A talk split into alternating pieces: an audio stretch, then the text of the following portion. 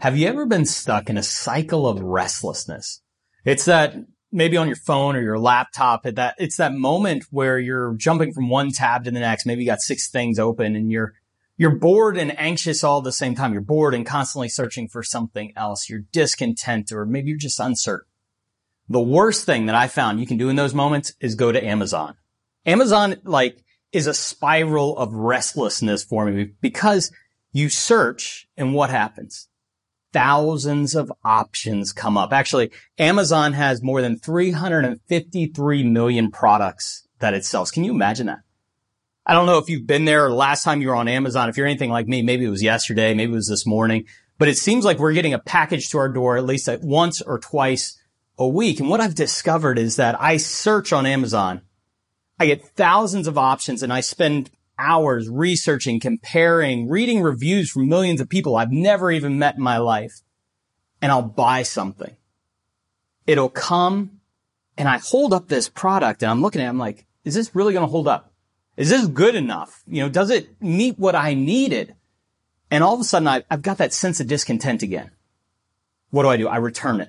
And then I enter the process again. It's kind of this cycle of restlessness where nothing seems good, where it seems like no matter what we're doing, we're searching and pulling for something else to kind of fill that time, fill our interest, grab our attention, or meet a need. What if we could end that sense of restlessness? Yeah, it's not just with products, but it's with people also. You've been in that type of relationship where all of a sudden you're just feeling restless and you start questioning, am I with the right person? Is this person engaging enough? Is this going to be my lifelong person? And you start looking. Restlessness is devastating. But what if we could find a way to overcome our restlessness? One thing that I've discovered for Amazon, at least, is it makes a world of difference when I go to Amazon with a brand in mind. When I'm loyal to a brand, when I know exactly what I'm looking for, when I'm faithful to something, I go to Amazon, I type that in, and all of a sudden, boom, there it is. 4 minutes later, it's at my door. It's amazing because there's no restlessness. There's no anxiety around the purchase. That's what we're talking today. How can we end our restlessness?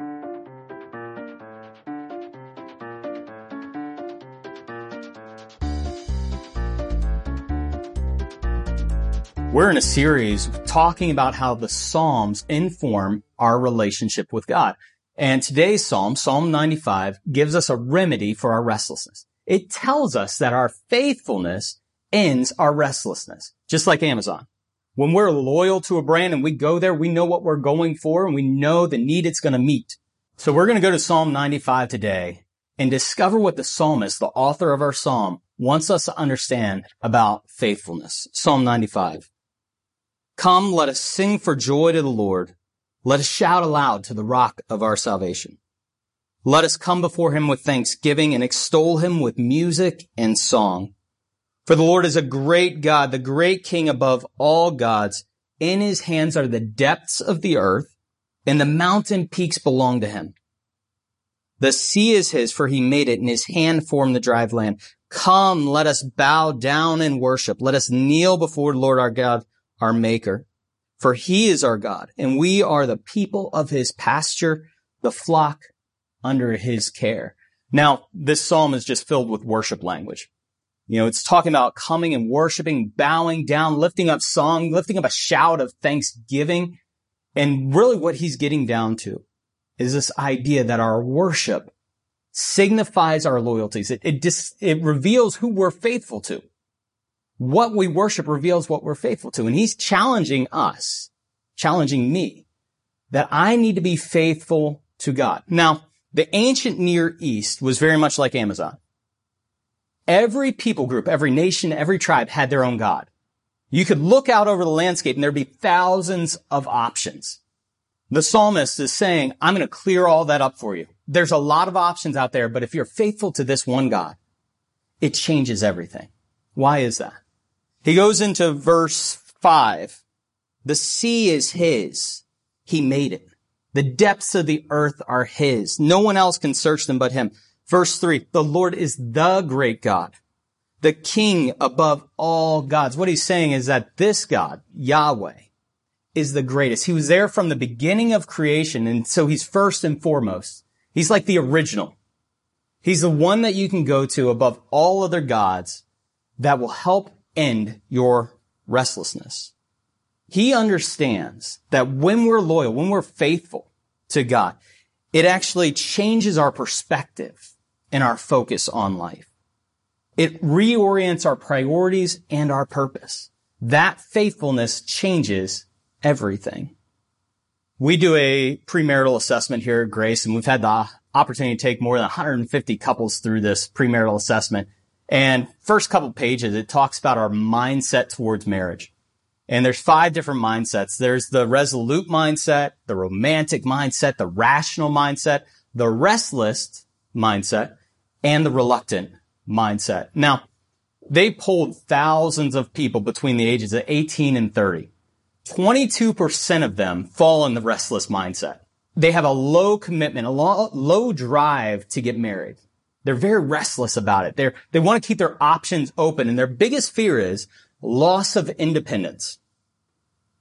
They fear losing that independence, that kind of focus about, hey, it's about me. I am priority right now, and I want the freedom to do what I want when I want. Their biggest challenge is they are faithful to themselves. They have an allegiance to themselves first and foremost. And what Psalm 95 is saying, we need to change that allegiance. We need to move away from this me allegiance to a God allegiance. We need to become faithful to God and put aside our own independence. When we do that, our lives begin to change and begin to take root in a powerful and life-changing way. Now, women, I'm sorry to say this, but 70% of those are males. 70% of those, 22% that are restless are males.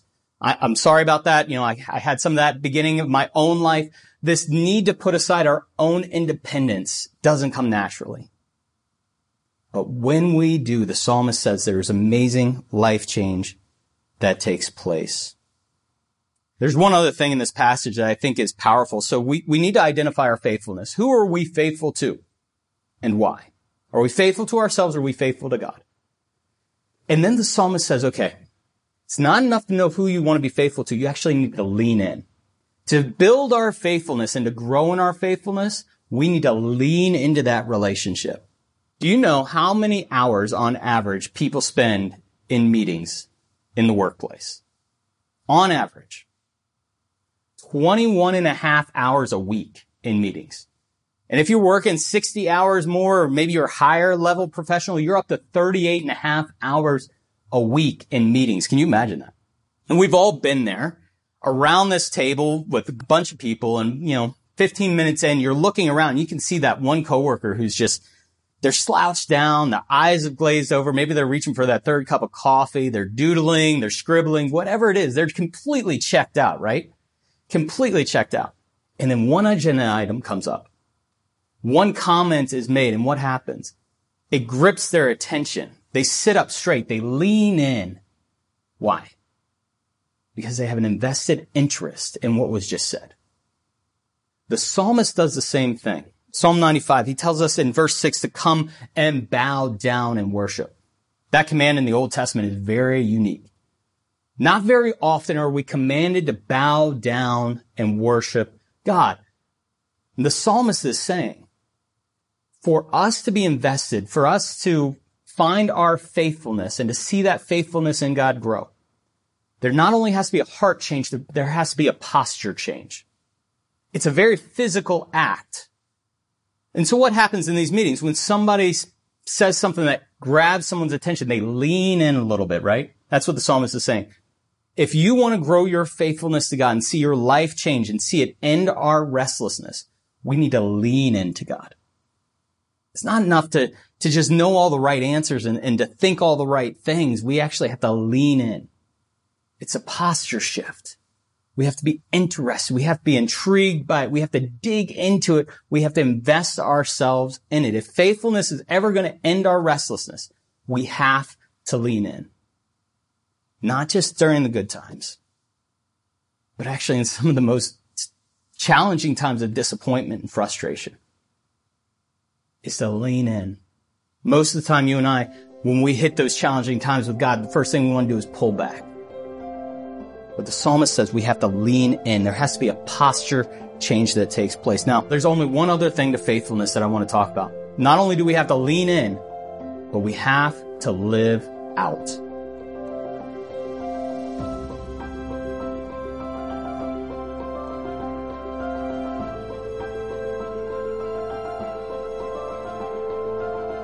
Leaning in reflects a mental and volitional change. Not only our mind changes, but our posture changes. Now, we're also told in Psalm 95, it's not enough to lean in. We have to begin to live it out. And he gives an amazing picture of Israel's failure to do this. And I believe it shaped my understanding of what it means to be faithful, both to lean in and live out. Let's look at the rest of Psalm 95. Today, if you hear his voice, do not harden your hearts as you did at Meribah, as you did at the day of Massah in the desert, where your fathers tested and tried me, though they had seen what I had done. For 40 years I was angry with that generation. I said, they are a people whose heart goes astray, and they have not known my ways. So I declared an oath in my anger, they shall never enter my rest. In this passage, it's challenging when you read it, you know, this idea that Israel tested and tried and it angered God. And because of that, they weren't able to enter into God's rest. And we'll talk about the anger in just a moment. But I want to talk about how Israel lived this out. See, the psalmist is drawing on Israel's history. They had been in Egypt. They've been slaves in Egypt. And God does something amazing. He says, I'm going to be faithful to you. I'm going to deliver you. I'm going to overturn Egypt and overturn all the gods of Egypt. And I'm going to bring you out into a place of my rest. Trust me and follow me, because I have an amazing plan for you. And what Israel does is they hit some challenging times in the wilderness. They're trying to follow God. They're trying to get to this place of rest, but they're refusing to hear God's voice, and they're testing him and they're trying him, and they're pushing the boundaries with God. The testing and trying that's described here at Meribah and Massah, they're two different incidences in the wilderness. It's not just testing to see if God is faithful. It's actually testing the boundaries to see how much they can get away with. They were pushing their luck, if you will. We were at a scouting trip camp out about 3 or 4 weeks ago at Lake Fairfax, and I'm one of the scout leaders, and me and two other leaders decided to take this group of about 20 kids down to the water. They, you know, elementary age. They're between kindergarten and fourth grade. And so we get down to the water, and we lay out the rules. We say, okay, we're going to have a leader in the front, leader back, leader in the middle. We want all the kids to stay together. We don't want to lose any kids. We want everybody to stay on the path. And if there's something cool off the path, let us know. We'll take a side trip. We'll discover, we'll explore, whatever it is. But you got to let us know. You got to stay on the path. We laid it all out. And we had this one kid, maybe you know a kid like this, who chose not to hear all the instructions, or maybe they heard the instructions, but they chose to push the boundaries of those instructions. And so we're walking along Lake Fairfax, and there's a path that goes all the way around. We're making our way around. The water level's kind of low. And so this 1 fourth grader, pushing his luck, says, I'm going to jump off this path, and I'm going to go down to the water, and I'm going to throw something in it. And he steps out into a spot that looks fairly solid. It looks a little muddy, but it looks solid. Except it wasn't. He steps in, and before he knows it, he's knee deep in muck. The water level had receded, and he just found a weak spot and was just knee deep in mud. And all of a sudden, you know, he loses his balance, falls backwards, and is kind of wallowing around in this mud. His arms are going everywhere, trying to pull himself out. And he has that moment. You know, he's kind of laughing, but he's also kind of scared of the reaction. And he calls out for help. And being the good scout leader, a good Christian guy that I am, I just decided to keep walking. No, I'm just kidding. I was the closest one to him. So I start venturing down. I do what you'd see in the movies. You know, I grab this long stick. I don't want to get muddy. This fourth grader made a bad decision. I don't want to suffer for his decision. So I get the long stick and I reach out and I start trying to pull, you know. The stick doesn't do it. He's knee deep in mud. And so I get a little bit further out. I'm starting to get muddy at this point, and I just grab an arm, and I just pull with everything in me. I really thought his arm was going to come off before he came out of the mud. He was stuck in there. We had to go back and fish out his two shoes. He was so stuck in the mud. We got the boy out. The shoes stayed in the mud. We finally got him out. We got the shoes out. It was not a pleasant way to start the camping trip. His parents were less than excited that he had made this decision to push the boundaries. That's what Israel's doing. They had heard the instructions. They had seen kind of the way that life should work, how following God should work. And they said, okay, I'm going to push the boundaries. And they found themselves stuck. Just like this fourth grader, stuck. I don't know about you, but I've been there, feeling stuck, feeling restless, bored and anxious all at the same time, wondering, okay, what can I do next? And I end up pushing the boundaries with God. Chose his own path. Israel chose their own path. And because of that, they did not enter into God's rest. Now, there's a line in here that God was angry with that generation. And the anger here is used throughout the Old Testament.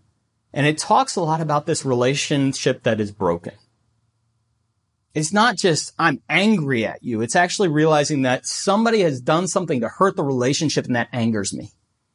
If you've ever been in a relationship where somebody was not faithful or did something harmful or abusive, there's an anger that rises up. There's hurt. There's pain. And actually, the word here can also be used in terms of grief.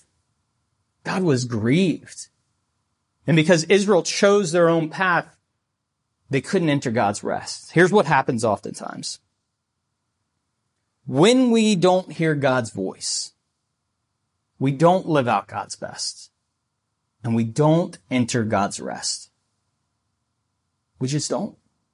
We miss out on God's rest. Actually, one commentator translates these verses as, they robbed themselves of God's rest.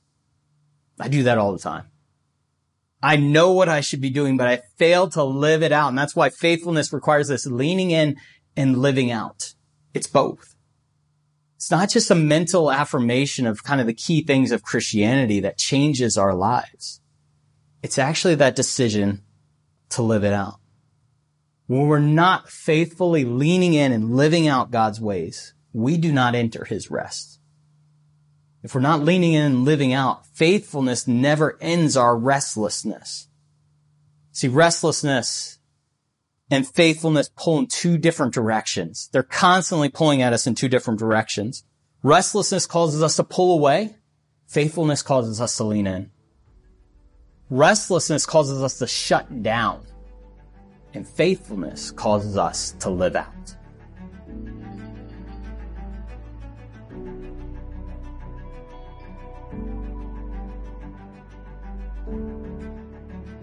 Leaning in and living out are the key ingredients to faithfulness. And Psalm 95 talks about us entering into God's pasture, a place where he cares for us. And that image of pasture is really a place of rest. Israel denied themselves of that rest by following their own path, by refusing to hear God's voice. Now, there's one other ingredient to faithfulness that is essential. It's essential. See, Israel is called to enter into God's rest and to dwell there. It's not enough to just check it out, to stop in momentary and be like, oh, this is cool, and then move on. That's restlessness. That's actually the epitome of restlessness, to say, okay, I'm going to see this, and then I'm going to move on to the next thing. To experience rest, we need to dwell there. Hebrews 6:11 and 12 says this, we want each of you to be faithful to the very end. If you are, then what you hope for will fully happen. We don't want you to slow down. Instead, be like those who have faith and are patient. They will receive what God has promised. They will receive God's rest. Faithful to the end. That's the key that Israel missed. They were not faithful to the end. And they gave up too soon. They became restless. I do that so often in my own journey. I see so many people around me doing that, where they commit to something, they go all in, only to bail, only to give up too soon. Eugene Peterson has an amazing book, mostly through the book, but the premise of it is that following Jesus is a long obedience in the same direction. It's a decision to walk his path for the duration of one's life. It's not enough to jump on and off the path occasionally. We'll never experience the end to our restlessness if we're were not loyal or faithful to following Jesus, just like Amazon. There's too many other options out there that distract us and pull us in too many directions. But if we remain committed to long obedience in the same direction, committed to the duration of our life, that's when our relationship with God deepens. We know that. All healthy relationships require faithfulness. They require faithfulness. Actually, the depth of our relationship is contingent upon the depth of our faithfulness. You don't even experience the richness of the other person in a relationship until you're fully committed to them, leaning in to who they are and living out your love for them. Only when you do that does your life take on new shape and new meaning. It's the same with God. See, no one calls you faithful if you stick it out for a week. Like, nobody's like, oh man, he was so faithful to that marriage until week 2 when he just found another woman. Nobody does that. Nobody talks about faithfulness in those terms. Same with sports or a hobby or an educational interest. If you commit to it for a week, 2 weeks, 3 weeks, even 5 years, and then you just completely walk away, no one calls you faithful at the end of the day. It was a momentary interest.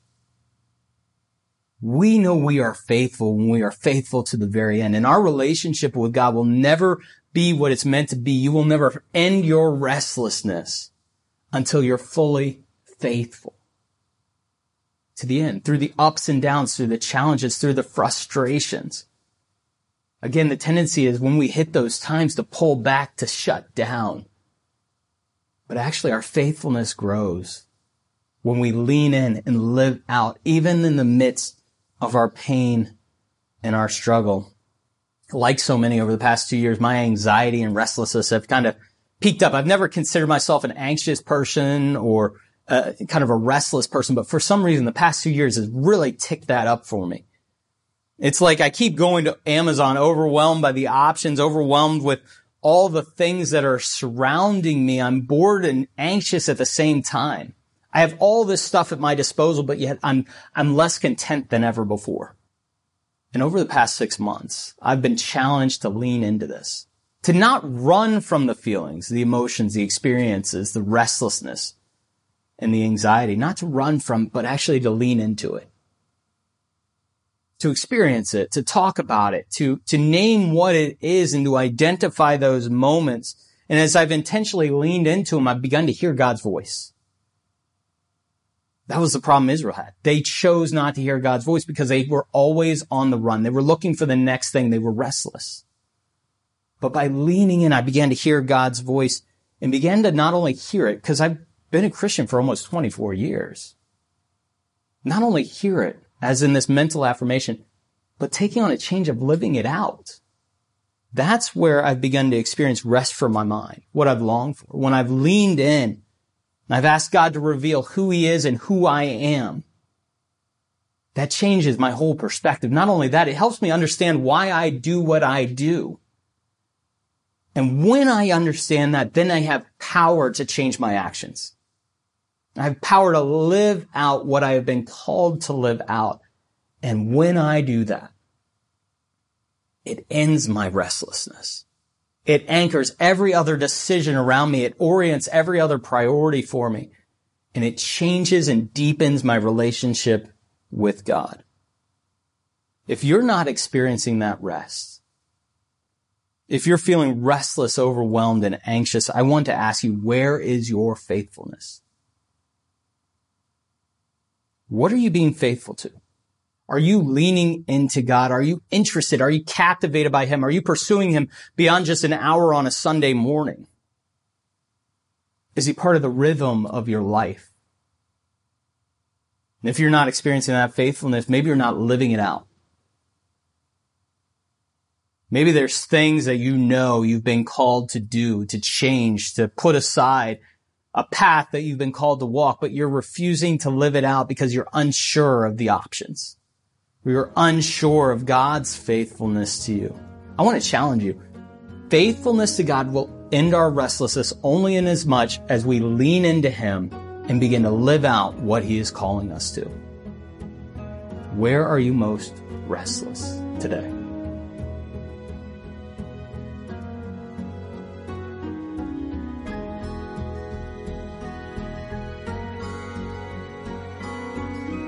When Israel questioned God's faithfulness, they became restless. And that happens to so many of us. When we feel like life just isn't going the way that we wanted or planned, we become more restless. Where have you been restless? Well, today we're going to take communion, because communion is an amazing picture of God's faithfulness. It's something that everything else revolves around. We can be faithful to him because he's been first and foremost faithful to us. And not only that, he has been incredibly faithful to his mission and plan for all of creation. It's what Psalm 95 talks about. From the beginning of creation, he is the God above all others. He is King of kings and Lord of lords. And because of that, we can fully commit. We can fully lean in and live out his ways. And by doing that, it ends our restlessness. Communion is that picture. Communion is an image of Jesus' faithfulness, even to the point of death. In the face of adversity, finding rest in God's plan for his life and his love for you. His faithfulness clarified everything else. Despite facing death, he was able to lean in and live out an immense amount of love for you and I. And that's why we celebrate communion. Part of the reason why we want to do this today is an act, an intentional decision to lean into who God is, to examine our own souls and say, God, where have I been questioning you? Where have I been restless? Help me, as Jesus was, so faithful, to be faithful to you. May communion stand as that symbol today. In communion, we celebrate his body and his blood. With bread and juice, they're symbols that represent his faithfulness even to death in the face of adversity and betrayal. As we take these things into ourselves, we are taking into ourselves his faithfulness, which enables us and empowers us to be faithful to him. So I'm going to read from 1 Corinthians 11, as is tradition in the church. Talks about that last night before he was betrayed. Paul writes this, and he says, I received from the Lord, and I also pass on to you. Lord Jesus, on the night he was betrayed, took bread. When he had given thanks, he broke it and said, This is my body, which is broken for you. Do in remembrance of me. Let us eat that together, taking Jesus' faithfulness into our lives, that we might be faithful to him.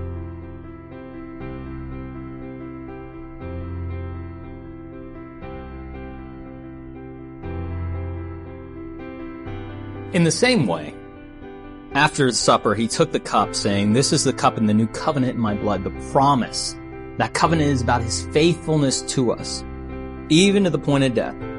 He says, Do this whenever you drink it in remembrance of me. Whenever you eat this bread and drink this cup, you proclaim the Lord's death, his faithfulness, until he comes. Let us drink together.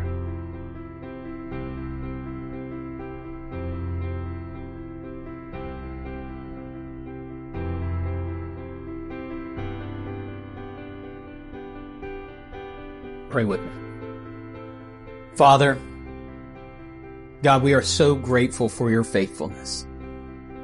We thank you for the faithfulness of Jesus Christ, who gave himself up for us, who in the midst of adversity and calamity and challenges remained faithful.